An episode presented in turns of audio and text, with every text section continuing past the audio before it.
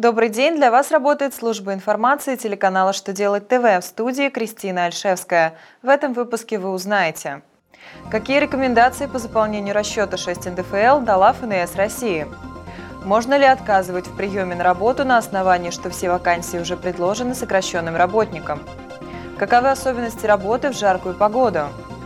Итак, о самом главном по порядку.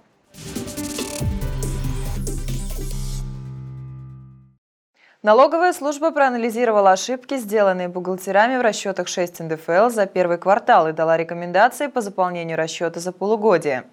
Так, первый раздел расчета по форме 6 НДФЛ заполняется нарастающим итогом с начала года за первый квартал, полугодие, 9 месяцев и год.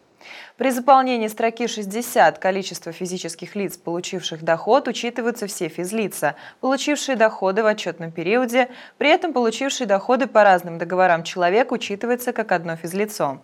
Если выплачивались доходы, облагаемые НДФЛ по разным ставкам, то относительно каждой ставки в первом разделе заполняется отдельный блок строк с 10 по 50, где в каждый из блоков включаются суммарные данные по доходам, облагаемым по конкретным ставкам НДФЛ, предоставленным по ним вычетам и суммам НДФЛ. В разделе 2 расчета отражаются те операции, которые совершены за последние 3 месяца отчетного периода.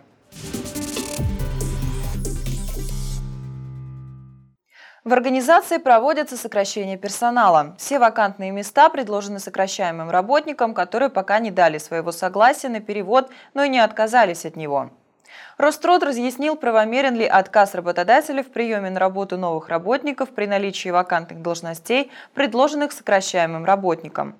Чиновники указали, что в такой ситуации принять на работу новичков можно только в том случае, если сокращаемые работники откажутся от предложенных вакансий.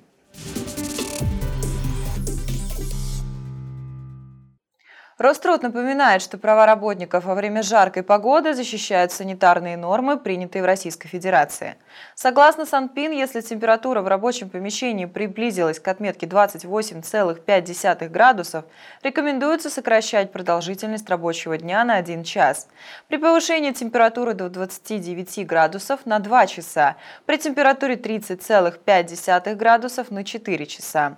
Работодатель обязан обеспечивать безопасные условия труда работников, а также чистой питьевой водой, возможностью делать перерывы в работе, предусмотреть места для отдыха и предоставлять краткосрочные оплачиваемые отпуска. При этом оплата таких вынужденных отпусков может производиться как время простоя по причинам, не зависящим от работодателя и работника, в размере не менее 2/3 средней зарплаты.